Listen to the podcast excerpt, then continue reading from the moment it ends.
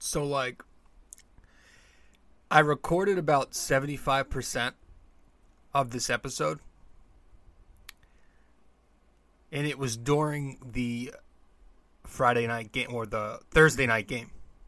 It's Friday as I'm recording and as you're listening, it's Friday, June 10th. But I recorded I was recording in the midst of that final game of this Yankees twin set. Thinking that, all right, whatever, this was going to be another one of those just throwaway series. Didn't play well. It's going to happen. and in the middle of it, as I'm recording, the Yankees were down four when I started recording. They were down four runs. It was like 7 3. Good job, Rob. That's what four runs is. And um, DJ hits a home run. They're getting a bunch of hits. Gallo hits another. Hicks hits the game tying home run. And I'm like, wait a second. What the hell's going on? So I had to delete the entire episode and start over. And this is me starting over right here. So that's why you never. Uh, I guess like I, I will never learn my lesson, man. That's just who I can be sometimes. Um, but yeah, I mean that's that's the old uh, John Sterling saying, right? Nope, sorry. That's what baseball is. That's that's baseball. So um, let's let's talk about it. Let's talk about it. What an impressive series for the Yankees. Um, some more positives to say, some flaws we've got to talk about, but we're gonna get into it all. Let's get into it. Episode 378 of BD4. This is RJ Carbone, and you're listening to BD4. One by Mattingly. Oh, hang on to the roof. Good. The Rose! He shook up the world again!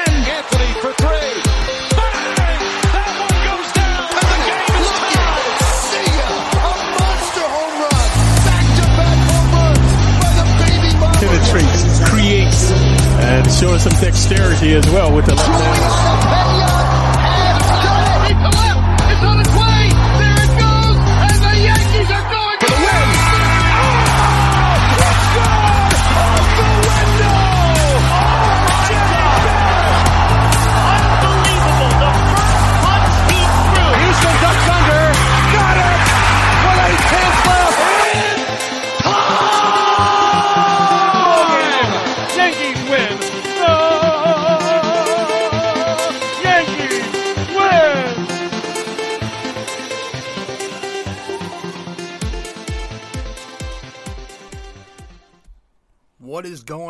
What's happening, everybody?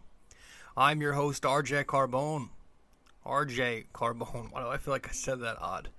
Um, and you're listening to, or maybe watching, episode 378 of the podcast. Welcome to BD4, where there's no better way to get your Yankees and Knicks analysis. We also do MMA now, too. Yanks every series, Knicks every game, MMA on weekends.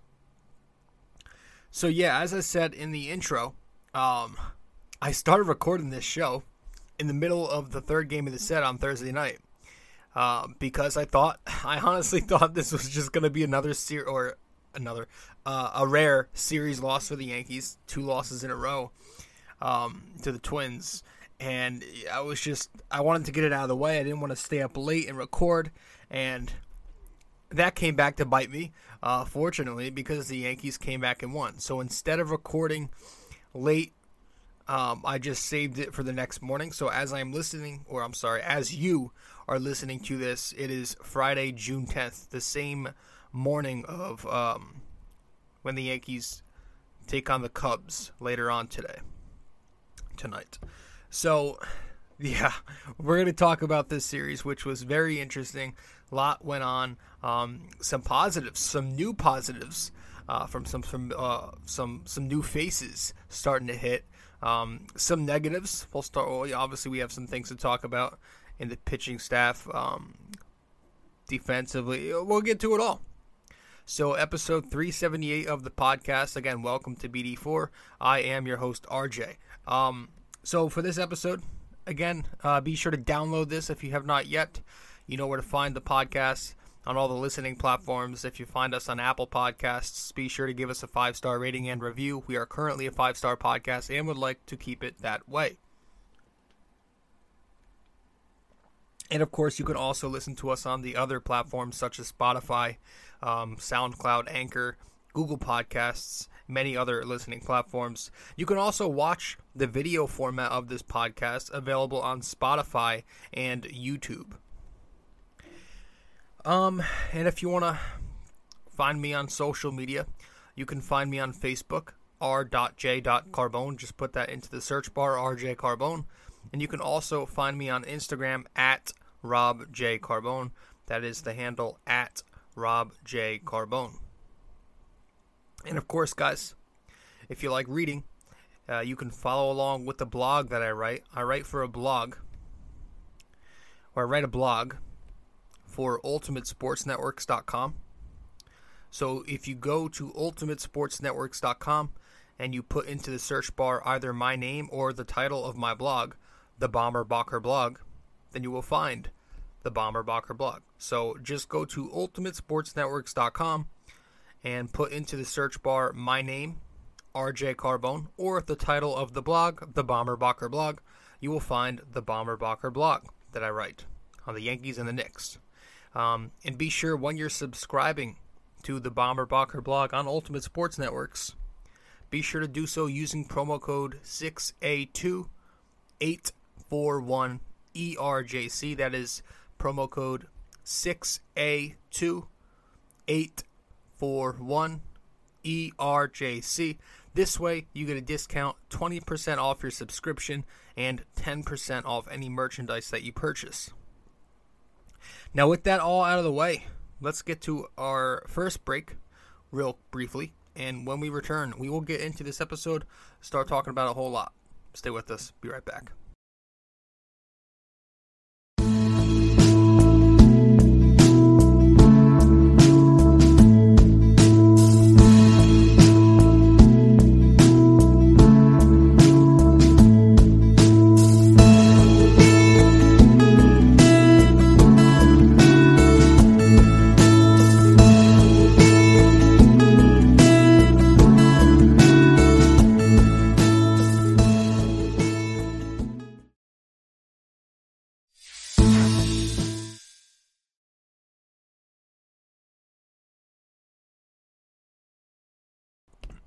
All right, welcome back to the show, episode 378 of BD4. I'm your host, RJ Carbone. I'm laughing because I have, so I'm on Instagram earlier, and, you know, I'm reading, I, I follow um some NBA stuff because I've been, you know, I'm a Knicks fan, but I, I was, well, I've been watching the finals, keeping up with the finals. And sometimes, you know how I like to read comment threads just to see other people's opinions and, and stupid takes and good takes and whatever. I don't know if it's just me, um, but like I, I find that whenever I read comment threads in the NBA section, and again, maybe it's just like the writer in me. The I'm trying to be nice, but like the grammar, the English in NBA comment threads is is so incompetent compared to like when you go to a thread of the MLB or even like the UFC. Sometimes it, it's, the, it's just the the lack of the lack of grammar, the lack of like proper English in NBA comment sections. It, it just bugs the hell out of me. It's like people, and the thing is like these people like talk like this in real life. Like you'll hear some people talk like this, using this slang, using these terms.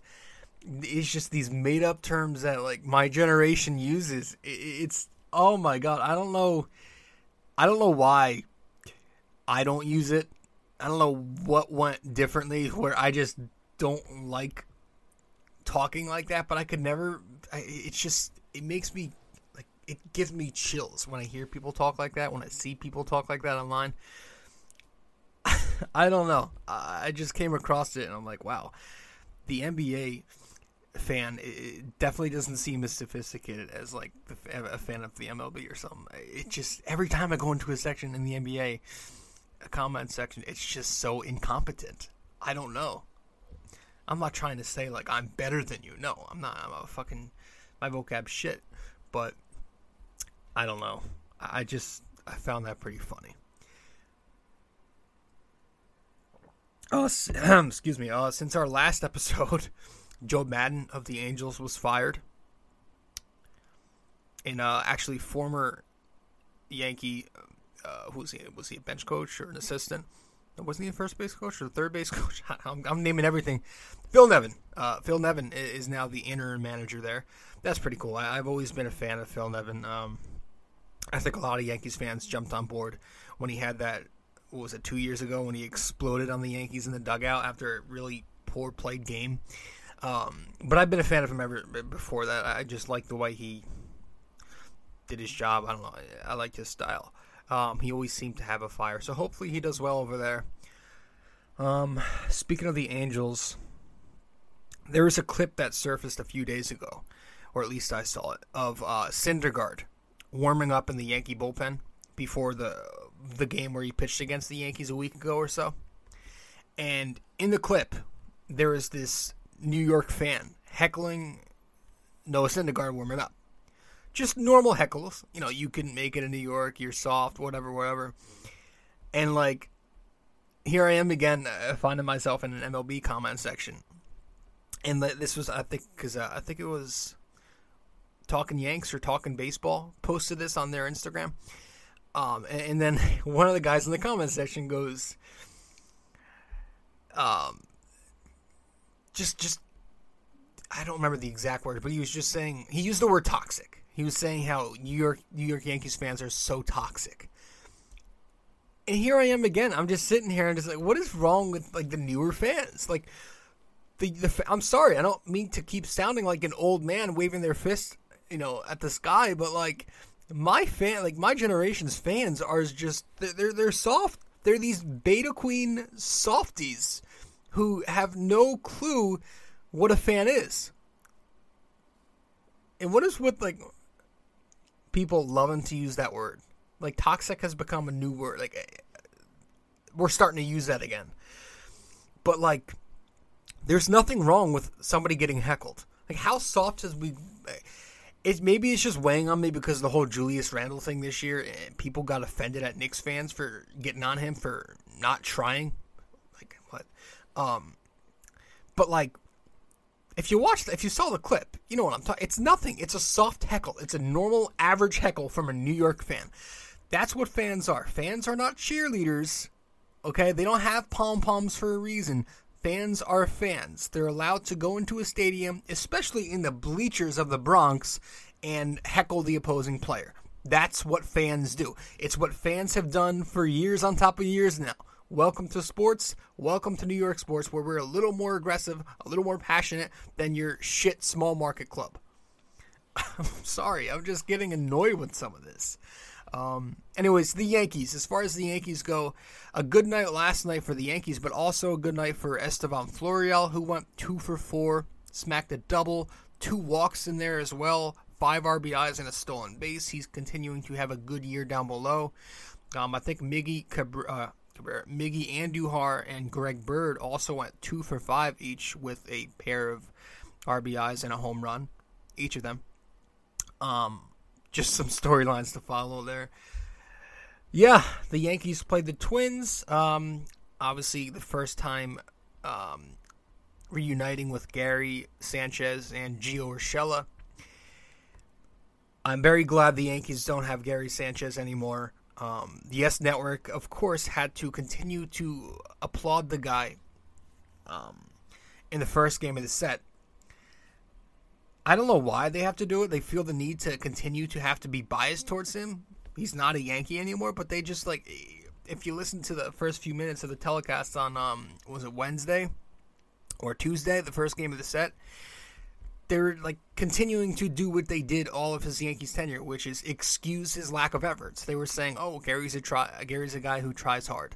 Gary's a guy who puts in the extra work behind the scenes. He's never a guy who's gonna half-ass." It's, it's like what? This is literally the reason why this guy was so bad for years is because he literally half-assed it 75% of the time he was behind the plate, and he literally half-assed it 75% of the time he was running to first base. Like this was a guy who's incredibly lazy never put any effort in.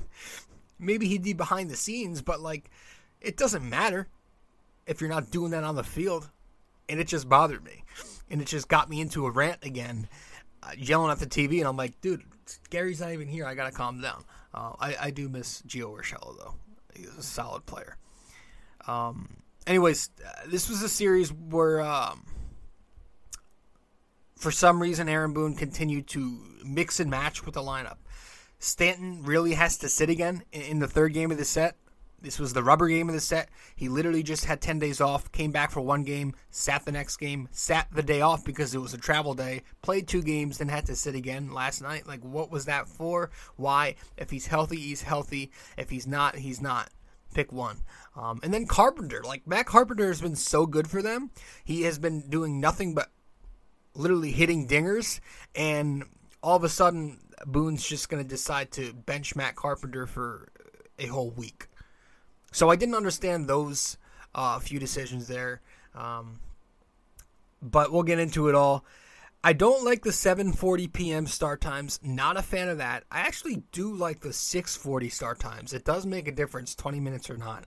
Um, but yeah, let, us talk about it. The Yanks go to Minnesota and they figure out a way to take two out of three despite not playing their best baseball. And if you're watching the podcast, I am in my work attire because I've got work later today, so that's that's why I'm wearing this disgusting, like teal color.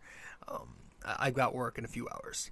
Um, let's talk about it. The first game of the set. Now, let me just take a sip of my coffee.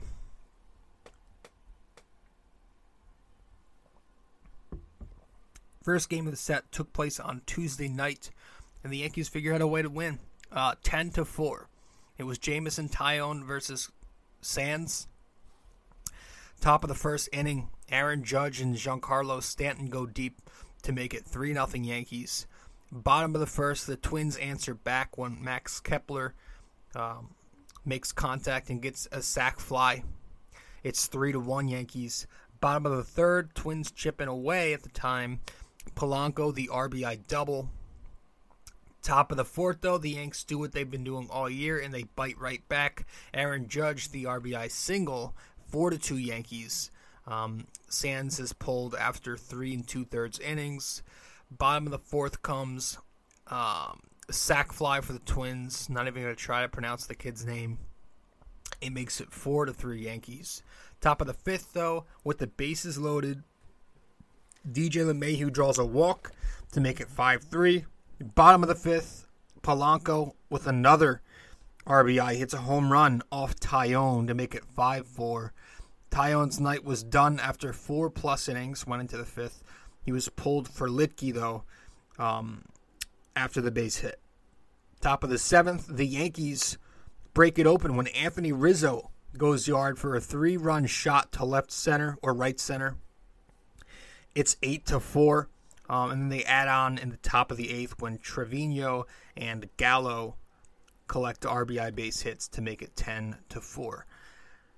Yeah, um, good night for the Yankee bats to score 10 runs, 14 hits, three extra base hits, um, nine walks, 10 strikeouts, four for 12 with runners in scoring position, which looks good statistically. 13 left on base, but like there were a lot of spots um, up until late in the game where the Yankees flopped and they failed to capitalize until that Rizzo at bat. Like in the first inning, I know they scored a couple runs, but you know, Hicks had a two out single. Nothing from that. Second inning, DJ LeMahieu has the two out single. Judge whiffs. Third inning, Stanton gets the one out walk. Donaldson gets the one out single. But then Hicks and IKF fly out. Fourth inning, Manaea loses the zone. Walks three batters to load the bases. We only get one run out of that. The fifth inning, Donaldson and Hicks pick up two out walks, but we get nothing there as IKF pops up so it was considered a bad night for at least half of the game. But the Yankees still find a way to drop 10 freaking runs. Um, and it was very similar to the, the, the, game, the third game of the set. But um, Hicks and Gallo, which we're going to talk about them quite a few times um, in a few minutes. Uh, but they got on base seven of nine times together, just one strikeout. Hicks was two for three, a couple of walks in there as well. Big base hit with one out in the fifth inning during the one run game. Um, the same thing in the eighth inning with the walk. I might be getting my innings screwed up. I don't know. Uh, Gallo was two for four with a walk and RBI in there. DJ LeMahieu three for four. He'd have himself a series. We'll get to him. Uh, an RBI, two walks, so he got on base five times. It was a much needed night. Picked up his 1500th hit of his career, um, and he, of course, nonchalantly just tossed it aside and said, "Cool." Um, Aaron Judge was two for five, a walk, three RBIs, in his 22nd home run of the season. Jesus Christ! Talk about him. Uh, Rizzo was one for six, but the big home run was big. Um, he made an error and he struck out twice, though. Stanton, one for five, a home run, three strikeouts. There were some very bad Stanton like swings in there. Donaldson was one for five with the walk, and uh, IKF was one for five. Pitching wise, uh, yeah, Taillon, four plus innings, nine hits, four runs, one walk, three strikeouts, a home run, 87 pitches, and the no decision. Yeah, he, he, didn't have it from the get go, you could see. and of course, he didn't have it because I bet on him, much like I bet on Gerrit Cole in the third game of the set, and he also flopped, so that's a trend that I would like to change. Um, but yeah, I mean, he kept getting two strikes on hitters and, and just failed to finish them off. Um, I remember like a lot of Yankees pitchers from the past that had potential, never worked out. Did that a lot, like Pineda, like Eovaldi. Um, it was very troubling night for Taillon once he got the two strikes, and a lot of hitters just couldn't get that third one. Um, I have no idea why Boone threw him back out there for a fifth inning because like he didn't have it. He clearly didn't have it for four. Um, then there was the extremely long layoff in the following half inning, and then he sends him back out in the top of the fifth or, or the bottom of the fifth, and that didn't work. But it's fine. You know, in the end, there's no need to overanalyze. He's allowed one of these starts. He'd been so good up to that start. Um, I think that was his first time allowing four runs in a game this year. Uh, the bullpen was excellent uh, for the majority of the series. Five innings pitched, three hits in this game, no runs, no walks, four strikeouts, no home runs allowed. It was Luetge, Peralta, Marinaccio out of the pen for the Yankees. Um, yeah, no, Luetge, an inning and two thirds, big series for him. Um, in the in the first game, you got to give him credit. I didn't love the move, but you know, especially when he came back out for a second inning, but he got the job done. Uh, he comes in with nobody out, one man on base in a tight game. Did make the error on the pickoff attempt, but he got out of the inning one, two, three, and ended up going almost two. Peralta goes an inning and a third, does a good job. Marinaccio, two innings pitched at the end there. His stuff looked very good. Um, Gary was 0 for 4 in this game. Gio was 2 for 4. He'd end up having a series. Polanco, of course, has a good series, as does Buxton. Polanco was 4 for 5 in this first game. Two RBIs and homer. The defense, the Yankees make a bunch of errors. Uh, three errors, but four errors if you're realistically speaking. Like Donaldson, Rizzo, Luetge were marked for errors, but IKF should also be marked for an error because that was an absolutely terrible play by him. Uh, he'll tell you himself that should have been a, an error, not a hit. Um, terrible defense throughout the series, but the Yankees find a way to win two out of three. So they won the first game. Um, they did lose the second game of this set, um, and we're going to get to that as soon as we get back from break. Stay with us. Hey guys, so I've noticed that only a small portion of you who watch BD4 on YouTube are actually subscribed. So if you do enjoy this podcast, and maybe you want to be notified when new episodes release, I'd consider subscribing and also hitting that notification bell. This way, we can help the channel grow, and you won't miss a single episode of BD4. Alright, let's get back to it.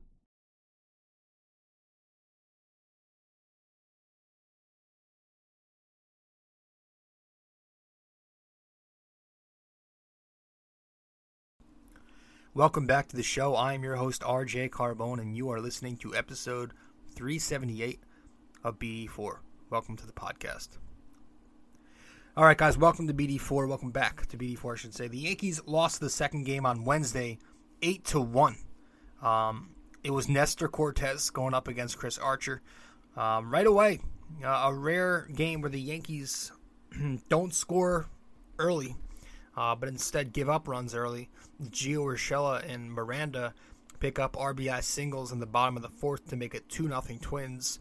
Top of the fifth comes DJ LeMahieu with the bases loaded sacrifice fly. Makes it 2 to 1 Minnesota. Archer's done after five innings pitched. Um, bottom of the fifth, some dude named Jeffers goes yard. Uh, Buxton goes yard. It's four to one Minnesota. Cortes is done after four and a third. We'll get to him in a second. Bottom of the sixth, Kepler RBI ground out. Uh, Larnach RBI double, six to one Minnesota, and it just gets worse from there. Bottom of the seventh, they tack on Miranda a two-run single, eight to one. Um, yeah, the Yankee bats were, uh, I mean, one run, four hits, one extra base hit, four walks, a sac fly, four double plays and into seven strikeouts, 0 for 2 in scoring position, five left on base as a team. Um, I mean, it was a very 2021 Yankees like effort, just sluggish, um, no fight, no life, no consistency, um, or they were just consistently bad, rather. Uh, yeah, I mean, when Hicks leads in hits, I guess you could say you're screwed, but he has been hot. Um, he was two for three. Also made a great throw to get the assist in this game. Um, Donaldson and Higashioka, the only other two Yankees with a hit. Uh, Higashioka doubled, and Donaldson also got on base twice. Uh, Donaldson, Judge, Stanton, Gleyber all with walks. DJ had the only RBI in the game on the sack. Uh, Rizzo led with two strikeouts, but Joey Gallo also sat. Um, I mean, how do you, you know, how do you get bitched around by Chris Archer? You know, I didn't even know Chris Archer was still in baseball. Um, this was a guy who used to be a decent pitcher for the Rays. Um, at the start of his career, like the very, very start, it looked like he had Cy Young potential. I don't know what happened there. But he always killed the Yankees with Tampa. But now he's like 33 years old. It's a lot later in his career. He's battled injuries, and it's like probably shouldn't get shut down by him. Um, there's a big spot in this game where I felt like uh, told you what kind of night it was, um, where the Yankees loaded the bases in the top of the fourth, one out. Gleyber Torres takes the plate, has one of his bad at bats, um, swinging at pitches too aggressively, and bounces into a double play to kill the momentum. Right there, I felt like that shot the air out of the Yankees. Uh, I just, yeah, I kind of felt like it wasn't their night from there. Um, pitching wise, Cortes, four and a third innings, four runs, seven hits, no walks, three strikeouts, two home runs allowed, and the loss. Pitching all series wasn't good. Uh, Cortes was pretty bad, just like Taillon. Um, he just had zero from the get go. The cutter was not there. None of his secondary pitches were there. You know, Schmidt came in afterwards, also kind of sucked. Three in a row now where Schmidt's came in and given up a run. Hopefully he can get back at it. He's important, I feel like. Um, Banuelos comes in in garbage time, gives up some inherited runs that go on Schmidt's line. I mean, I turned it off, so I can't really say much about how those two pitched because I turned it off right after Cort. I think it was right before or right after Cortes left the game. I mean, this was the first Yankees game that I couldn't sit through in years. I mean, years. Like I don't remember the last time I turned a Yankees game off. Um, I probably shouldn't have. You know, probably overreacting. 41 and 16, but like, I don't know. It was just disgusting when you take into account the, the pitiful offense, the horrendous pitching, uh, once again, um, for a second consecutive game, and like the terrible, terrible defense. Um, not everybody, but one guy. I mean, oh my gosh. Like, I know I've been a big advocate for playing Giancarlo Stanton in the outfield, in right field, to keep him on his feet and off his ass and keep him warm so he can hit better. You know, I, I, I I'm one to follow that narrative. I agree with it. But shit, if this is what we're gonna get when he's in right field, uh, not at Yankee Stadium, maybe you just DH him on the road, or maybe you only have him play the outfield in stadiums with like small outfield, like like left field at Fenway, right field in Yankee Stadium. You know what I mean? Maybe don't have him play the outfield in ballparks that have pretty big outfields where he's got to display range because when he has to start running, he's not the quickest runner and he doesn't always take the best routes. Um, maybe I'm a bit maybe I'm a bit spoiled because Aaron Judge has been so good in the outfield, the right field, center field. But holy hell! I mean, there, there were times last night where Stanton, or two nights ago rather, where Stanton looked like he'd never played the outfield before. He looked like a blind bird, if ever existed. Like I mean, they, they say the ball finds you when you're having a rough go at it, and we've seen that happen with guys like Gleyber Torres before. There were like two consecutive plays last night in one of those later innings, or again two nights ago, sorry, where Stanton like made Tim Locastro from a few months ago. Remember the whole thing with the wind and Locastro looked like garbage out there. He made Locastro from two months ago look like fucking Mantle out there. I mean, he was absolutely pitiful to watch. Um, and so I, yeah, it, it was bad. Um, after the game, I was of course, scrolling through the comments section of some of the Yankees page, uh, of one of the posts on the Yankees page, or it was somewhere, some kind of Yankees thread on Instagram, and like you'll hear this every once in a while after a loss with some fans. You'll hear it occasionally, and it cracks me up every time I hear it because I hate it. Um, it it's like it's the line that you get after a loss when somebody goes, "I'm actually happy they lost because it it means they're still human." You know, it sobers them. No, that's not how it works. You want to be able to win every game. Your team's gonna lose no matter what through the course of a season. So I'm never gonna be happy when they lose. It's not like if they won that game, it was a bad sign because they were doing something unsustainable. No, they're going to like at the end of the day, the Yankees are gonna have losses on their record. It may not be a lot of losses, but they're going to have losses. So it's going to happen either way. So I'm never going to say I'm happy or I'm satisfied or I'm actually, you know, not mad that they lost the game. Like I, I'm never going to, it's never going to come out of my mouth. And I always hate when I hear that. I'm actually happy the streak ended. The seven game win streak ended. I'm happy about that because it means they're they're humbled. It means they're still human. Like no shit, they're human. Does that not bother anybody else? Um, fortunately, the Yankees bounced back and won in the final game of this set. Game three, which took place last night, Thursday night, June uh, 9th. The Yankees won. Um, yeah, it, it was a good win for them. I'll just make sure we're good here. We're not choppy. If you're watching the video feed, hopefully it's not lagging or anything. I don't think it is. We're good.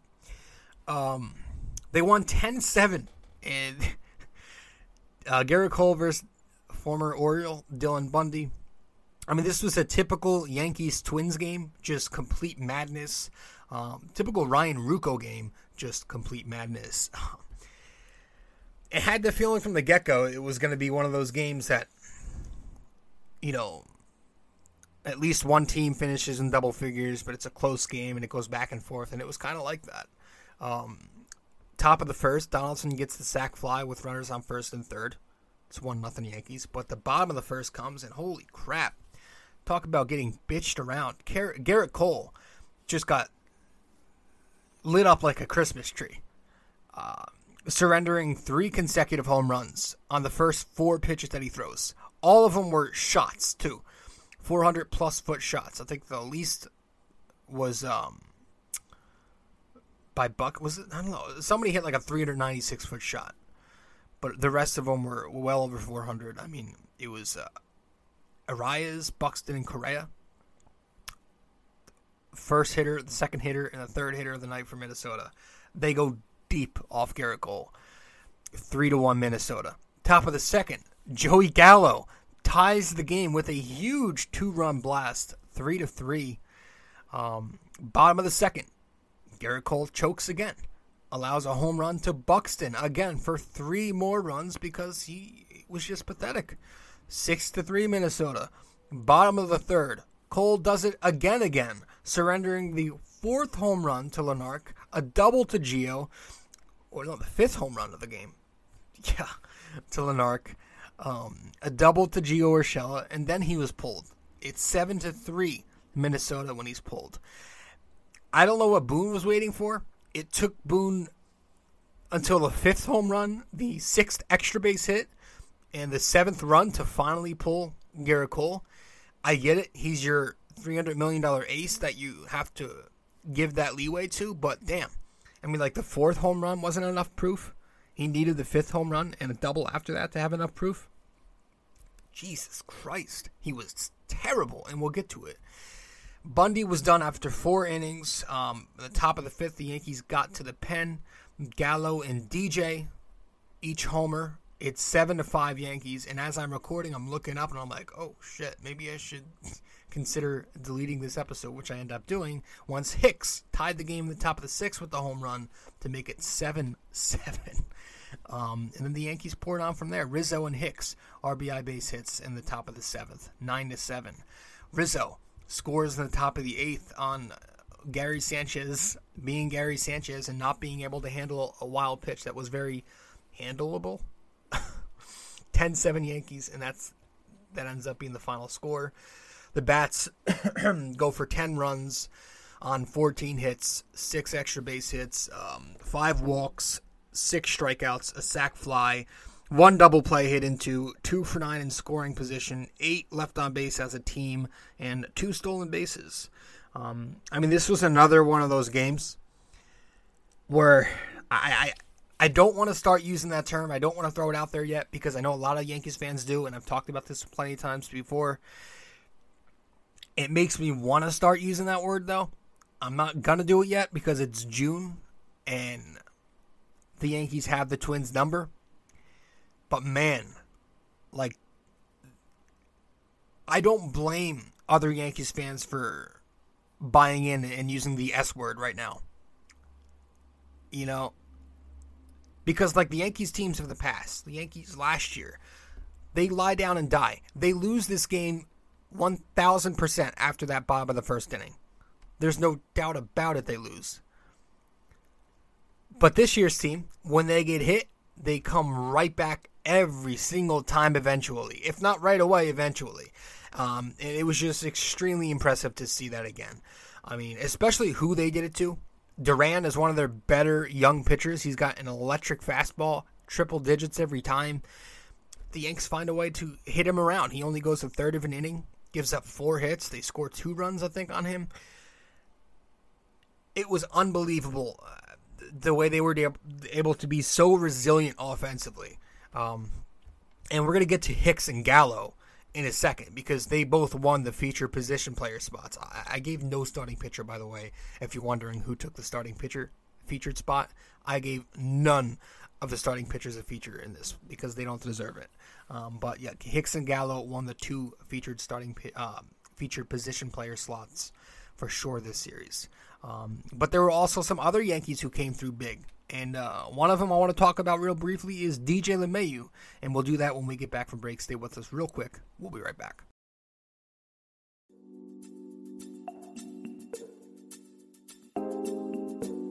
So BD4 is on so many platforms to listen to. You can listen to us on Apple Podcasts, Google Podcasts, SoundCloud. You can listen to us on Spotify, you can find us on our sponsor, Anchor, and many other listening platforms as well, wherever you get your podcast. But we are also available to watch on YouTube. So if you want to watch us on YouTube, go subscribe there. But if you prefer to listen to us, again, many, many, many listening platforms. Just be sure to subscribe, download, give us a rating, a review, comment, share the podcast, and all that fun stuff. This is BD4, where there's no better way to get your Yankees and Knicks analysis.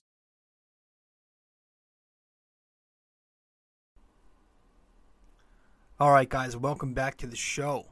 I'm your host, RJ Carbone, and you are listening to episode 378 of BD4. I mean, DJ LeMahieu, I've been waiting for him to start looking even like a fraction of, of himself from two years ago and three years ago. He was two for five last night, a home run and RBI in there. Home run number one, uh, 100 of his career, uh, and number five, I believe, on the season. I'm hoping that this is it. I'm hoping that he's finally suddenly starting to look more like DJ LeMahieu we all know. You know, he's hitting fastballs again. Um, he's been aggressive lately in the count, jumping early, first pitch, often, going the other way, hard line drives. Some even the outs, some of the outs he makes are hard hit. Since his return from the wrist injury, and again, I'm going to use that for now as an excuse because I still I'm holding out a little bit of hope that he can become that guy again. Since the return from the wrist injury, in 10 games, he has gone 316 batting average with four multi hit games, nine RBIs, five games in a row with an RBI, and seven walks in those 10 games. OPS on the year is up to 760. The batting average is up to 264, so he's inching closer. My ask of him, remember, my ask of DJ LeMahieu this year is to bat 290 to 300. Give me an OPS around 800, right? That's it. That's plenty. He doesn't have to be who he was two years ago. Just be a very good contact hitter. You know, just be the guy, be a great contact bat at the top of the order. The guy that starts every game with the guy on first base for Aaron Judge. Right? That's who I want. That's who I want again. And if we can get that, that'd be huge. You know, that'd be huge. His OPS plus is actually very good in the year. His OPS plus is plus 121. Um, if you're new to that stat, it's like OPS with like ballpark factored into it. So 100 is considered average. He's at plus 121 so you know, hopefully this hot stretch is something that isn't just a hot stretch. This is just him becoming back to him again. I'm I'm begging because I you know, as I've said before, I wouldn't be shocked if he had a down year again, um, but I also wouldn't be shocked if he had a good year, just because that's the way his career has gone. When you look at his numbers year after year, sometimes he has good years, sometimes he has not so good years. Um, and he's also 33 years old, so you hope that he can still have a few prime peak years left. And hopefully this is it. Hopefully this isn't just me reaching and trying to find something. But yeah, in, in 10 games since returning from the ist injury, he looks a lot better than he did most of May. Uh, Aaron Judge also had a good series. He was one for four in the final game with the walk. Um, three for 12 overall, three walks, three RBIs, a home run in there. He was gonna get a feature player slot, but with Hicks and Gallo coming out of nowhere to swipe it from him, I, I couldn't. But yeah, Judge just continues to be remarkable this season. I, have made a few comparisons uh, with Judge before. You, you hear the Dave Winfield one a lot, um, but just like in terms of just Major League Baseball legends and shit. Frank Thomas is, is a guy who I've compared Judge to before. Um, but this year, now that he's batting well over 300 and still mashing home runs and, and producing runs, and he reminds me of like prime Miguel Cabrera. Is it that crazy to say that Judge is hitting like a prime Miggy right now?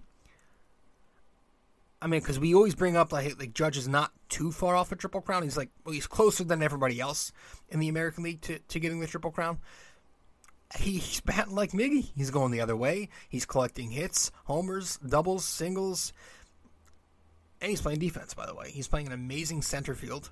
Um, that's just become his position now. Yeah, I, have got I've got no complaints. Even in a quiet series, Judge still finds a way to be relevant, getting on base a bunch of times. Um, Rizzo was two for four in the final game with a walk and RBI. He needed that he needed this multi-hit game after several one-fers. Um, hopefully he's inching closer. I know I, I feel like I've been saying that forever now. He does look better in June. He has hit in six of his last seven games since June 2nd. Um, the run production is there with 10 RBIs in that six games or seven game span. The power is there with three home runs in that seven game span. He's been getting clutch hits throughout the year for the Yankees. Um, he's 10 for 30, 333 in late and close situations, which late and close, I believe, is in the seventh inning or later in a three run game or less.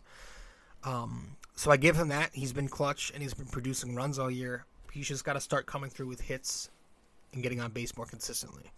So hopefully he's coming closer to being that. Um, Donaldson was two for four, couple of RBIs, five hits in his last four games, four walks since returning from the DL in six games. Um, he's been producing runs lately, continuing to play good third base. Gleyber Torres, two for four last night with the walk. Good to see that.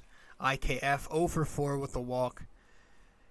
Yeah, yeah, it's getting to a point with IKF where a lot of Yankees fans are starting to turn on him. Um, you know, he's for some reason been treated with gloves on by a lot of these Yankees fans, even myself at times. I'll, admit, but it's getting to a point where it's like, listen, he was here to play this. Like we knew he was going to be a light hitter, but he was supposed to be this above average, close to elite shortstop. He's been slightly better um, maybe a little more than slightly better than Torres was last year at shortstop. And his hitting has got to start coming around if that's going to be the case. If he's just not going to be that good of a shortstop, which I don't know that he'll be, because it is a fairly new position for him, then you got to start hitting a little more than you're hitting.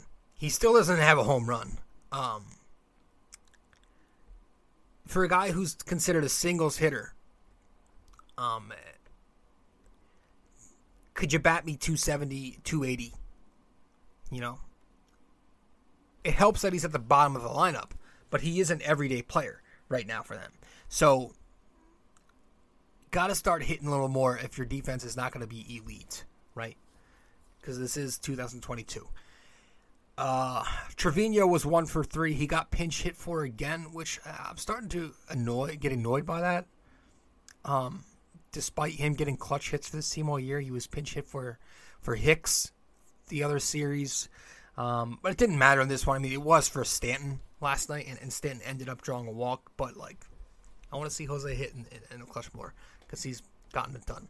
Um, Gallo and Hicks. Let's just get right to them because they've obviously been the the catalysts of these wins the last couple nights. Um, let's start with Aaron Hicks. Um, he's our first feature player of the series. He went 6 for 11 in these three games, five singles, a home run, three RBIs, two walks, no strikeouts, nine total bases for Aaron Hicks.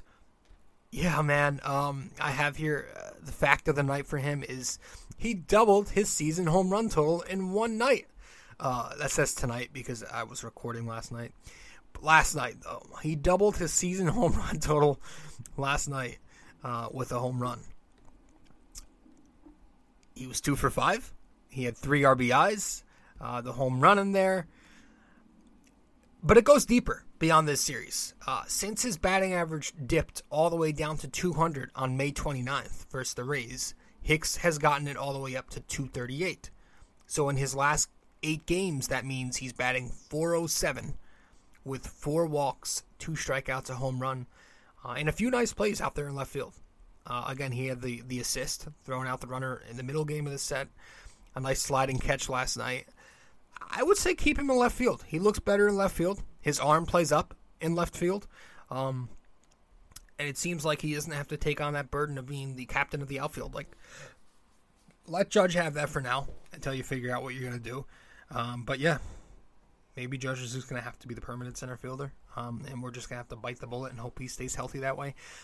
Hicks was great. Hicks has been great um, lately, and I can't believe I'm saying that. Um, I, hopefully, he can sustain this. Uh, Gallo was also great. Joey Gallo, uh, who was two for five last night, was four for nine in the series in two games.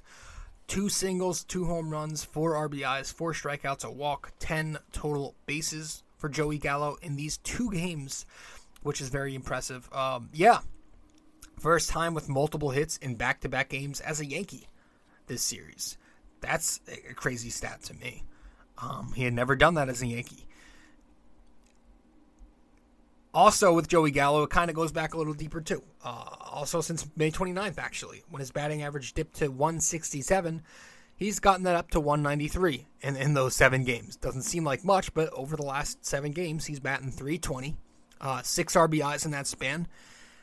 Um, and each of those RBIs have come in the last three games. Uh, three walks in that seven game span, three home runs in that span. Listen, again, I'm all for Hicks, Gallo starting to hit. I don't root against anybody on the team. Um, I may dislike some players because of how bad they've been, Hicks and Gallo, but I don't actually dislike them to where I root against them. I just dislike that they've been so bad. Um, and it's more on like Cashman and Boone who continue to play them. But if they're gonna continue to make me eat my words going forward, I, would have no issue with that, right? If those guys, if those two guys, if, if both Aaron Hicks and uh, Joey Gallo start existing as major league players again at the plate, and on top of that, you get DJ and Rizzo continuing to hit how they've hit lately, getting their consistency back. That is humongous for this lineup that's humong- humongous because you can't just have it be Aaron Judge and Stanton, I guess, when he's healthy. You can't just have those two guys carry the offense and the other seven guys just not really hold their weight. Like those guys, Hicks, Gallo have to be relevant at the very least. And guys like DJ and Rizzo have to start performing to their expectation for this Yankee lineup to truly sustain success in the long term. So I, I, think it's not only huge that those two guys are coming around, but also big that, like we said earlier, DJ, Anthony Rizzo are starting to hit as well. If the Yankees can get a little more guys to start chipping in and not just have it be Aaron Judge, that is uh, very impactful. Um, so the bats were great this series outside of one game. Uh, Gerrit Cole in the final game of the set. Uh, Yeah, I mean, we basically said it. Uh, 2.1 innings, 8 hits, 7 runs, 2 walks, 3 strikeouts, uh, 5 home runs, 70 pitches to no decision. He was so bad. Um, so bad to where I, I, thought he was tipping his pitches. I mean, shit. Uh, turns out he wasn't. At least that's what John Boy from Talking Yanks was saying, and he's kind of the expert at that. But the, just because, like, they weren't just home runs, these were moonshots. I mean, like, 15 rows deep and beyond type home runs. The Twins were all over him. Batting practice pitching. The fastball was terrible. There was no command on the fastball. He was hanging the curveball again, which has been his worst pitch all season. The slider was flat. The changeup got mashed once or twice. Um, so I thought they were tipping, or maybe Correa just had them hook up the buzzers. I mean, but like right now with Gerrit Cole, if I'm in a, if I'm like if the playoffs start tomorrow, and I'm a playoff team, whoever the Yankees would be facing off in the ALDS right now, if I'm that team, I'm not sure I'm scared of Gerrit Cole. I'm not saying I'm not saying I'm not scared of Cole, but I'm also not saying I am. I'm just not sure yet. I'm not sure that I'm scared of him yet if I'm the other team facing the Yankees in a divisional series at the moment. Because, like, you look at his game log from the season, it's pretty split even. Like, he said uh, maybe six quality starts and six subpar starts. Like, I don't think that's a stretch. As a matter of fact, I'm going to check that right now, and we're going to let you know. I have it. All right, let me see. I have it up right here. Let me get to his game log, though. I mean, it can't be that. I bet it just doesn't feel like he's having consistent success. Now I know the first three were bad and he got hot for a while, but like, you're the ace. You're supposed to be good eight out of ten times, four out of five times. Like, so one, two, three, four, five bad starts, and one, two, three, four, five, six good starts. Six good starts, five bad starts. Um, not not great for a guy who's supposed to be this three hundred million dollar ace. He's kind of pitching like a number two. Pitches, right? He should have more than it shouldn't be six five. It should be like nine three 10-2. And you know, I don't know, man. He's got to find it consistently. He so he needs another stretch like he did after the first three clunkers, where he just went on to dominate for like five or six consecutive. He needs that again coming up. And we're starting. We're gonna be start. You know, these next few series after the Cubs series, God forbid they don't sweep them. Um, they should be tough ones, like tough teams. Uh, but after Cole, it was Luetge, Castro, Peralta, King, and Holmes combining for an amazing six and two thirds innings, just one hit allowed, two walks, no runs came across, and five strikeouts. They were they did an unbelievable job. It was an unbelievable 6.2 innings shutout. The remainder of the game from the Yankee pen. I mean, Luetge was big. Lit- Luetge helped calm the waters, as De Niro would say. if you follow politics these last couple days calm the waters um, from De Niro. no, but Licky did Licky did help weather the storm. Um, Flaherty was saying the same thing, but yeah, he was he you know this is a guy who hasn't been used much this season because he's not really had the greatest of seasons, but starting to look a little better lately. Uh, I don't know how sustainable that is for a journeyman like him, but good for him. Clay Holmes uh, Castro was great. Peralta was great. King starting to look like King again. But Clay Holmes, holy crap. He's unbelievable, isn't he? I mean, he's got a, a 0.33, a 0.33 ERA on the year. I'm to say some stuff here. Um, and I'm, it's to come across as a little crazy. Um, but you know how people talked about Mariano's cutter? They knew it was coming, but it didn't matter. It's starting to feel that way with the Clay Holmes 98 mile an hour sinker. Like it I feel like batters know that he's going to throw that shit.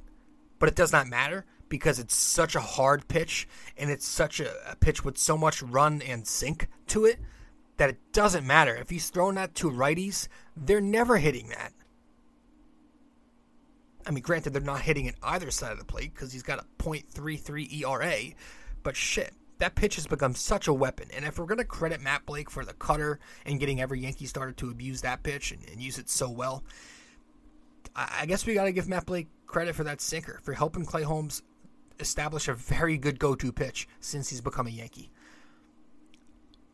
Um, the starting pitching, yeah, it's come down to earth lately but I guess you know, I guess they'll get a pass for one series maybe. Since their last two turns through the rotation have been historically great, uh, maybe they're just a bit fatigued. You know, um, they do have a lot of games coming up after the off day next week, so maybe you have to see a few spot starts in there. Maybe JP Sears, who just had a good outing, comes back up. Maybe you know what? Maybe you try Michael King just for one start, and if it works, you maybe toy with it a little more. Um, I, I'm just curious to see what it'd be like now. But you hope that it was just a, a bump in the road and that the, the starting pitching rebounds and, and you know, the Twins are a legitimate offense. So at the same time, while you can use that as an excuse to why they struggled, you, you kind of want to see the starting pitching sustain success against top lineups. Um, so that's why I'm very curious to see how the Yankee pitchers do and even their lineup, how they do uh, against Houston Astros. The, the, they they take on Houston, I think, pretty soon. I don't know if it's after the Cubs series. It might be right after. Might be two series after. But yeah. Um, and then again, more on the Yankee bats. Ten runs or more nine times this year. They did ten runs or more only six times last season. So, as inconsistent as they may be, like I say, they still find a way to put up numbers. Um, it, it's just though their style is not always fit for the postseason, but that's a conversation for another day. Um, we're gonna head to our final break, get back and wrap it up with our uh, final couple of segments of the show. Stay with us. Hey guys, I hope you're enjoying this episode. But first, I also want to let you know I have another blog. The blog I'm writing for is on UltimateSportsNetworks.com titled The Bomber Bocker Blog. If you want to go subscribe to this blog, you should do so using my promo code 6A2841ERJC. Using that, you'd get a discount $7.99 a month to get the best Knicks and Yankees opinionated content around. Once again, guys, the Bomber Bocker blog on UltimateSportsNetworks.com using promo code 6A2 841 ERJC, seven ninety nine a month.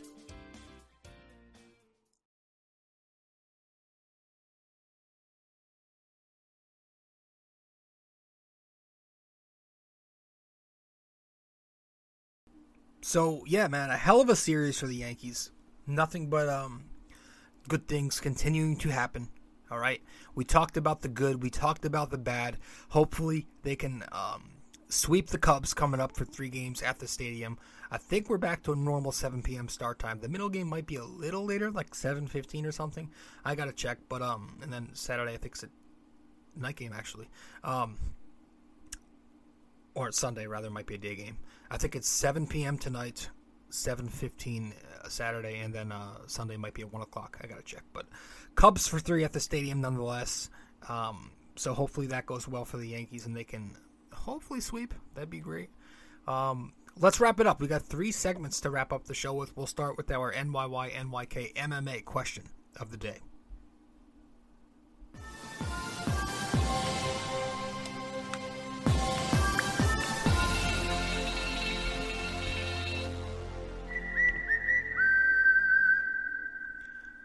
Hopefully the mic didn't pick up a little echo there because I forgot to mute it while we played that tune. Um, episode 378, sorry. Episode 378, our NYY NYK MMA question of the day is Don Larsen's 1956 perfect game came in which round of the playoffs and against which franchise? So Don Larsen's 1956 perfect game came in which round of the playoffs and against which franchise? So let me know the answer wherever you can reach me. If you get it correct, I'll give you a shout out in the next episode. If you attempt to guess the answer but don't get it correct, I'll let you know what the answer is in the next episode. So, one last time, our NYY NYK MMA question of the day for episode 378. Don Larsen's 1956 perfect game came in which round of the playoffs and against which franchise? All right. Now, with that said, let's get into our Who Am I segment of the show. Now, if you are new to the podcast here, this is a fairly new segment, Who Am I, where we list a former Yankee, but we don't say his name. We just list the different teams he's played for in his career, and then we give you one minute to decide or to figure out which former Yankee that is. All right? So I'm going to let you know at the end of the minute. But here we go. Who am I? Played for the Colorado Rockies from 2014 to 2015. The White Sox from 2016 to 2017. The Yankees from 2017 to 2020. Did not play in 2021 and then pitched pitching for the Dodgers here in 2022. All right. So if you need to hear that again, rewind about 30 seconds or so. But if you're watching the show, you're going to get a minute and you'll see the graphic on the screen so you don't have to rewind. Um, so here you go. You got one minute to guess who am I with what I just said. We're going to start the timer right now.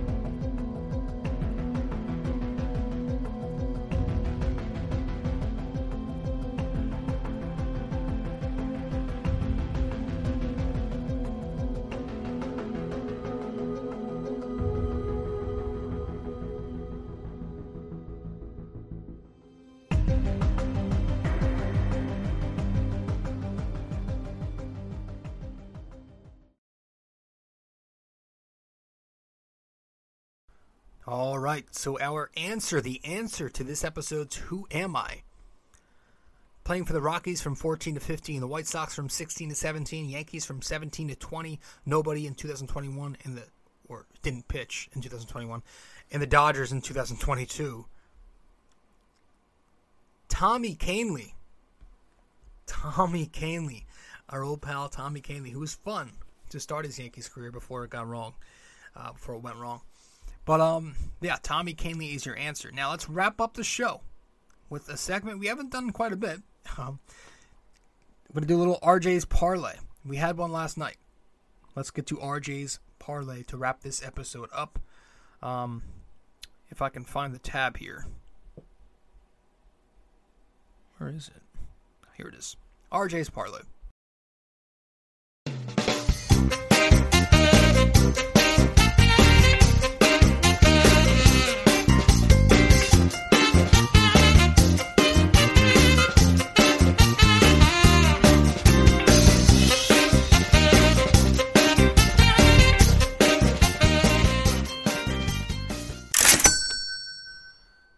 Right, welcome to RJ's parlay. Where my degenerate self?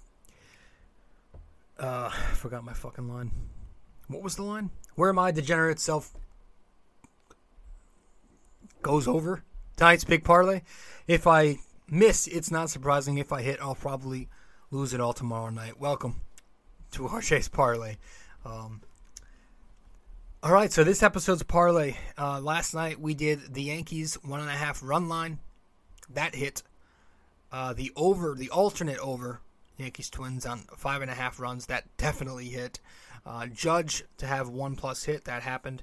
And then Cole to rack up eight plus strikeouts, which seemed like that was the given out of all of them. That did not happen. He was terrible, as we all know, and that ruined it. It was a plus 260 odds four pick parlay.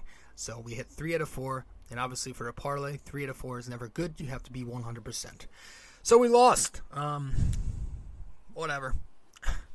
We'll bounce back the next day. That's it, guys. I appreciate you all tuning into the episode.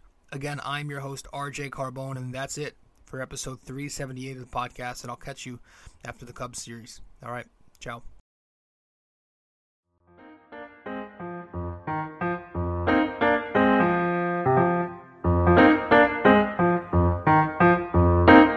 This podcast is brought to you by Anchor.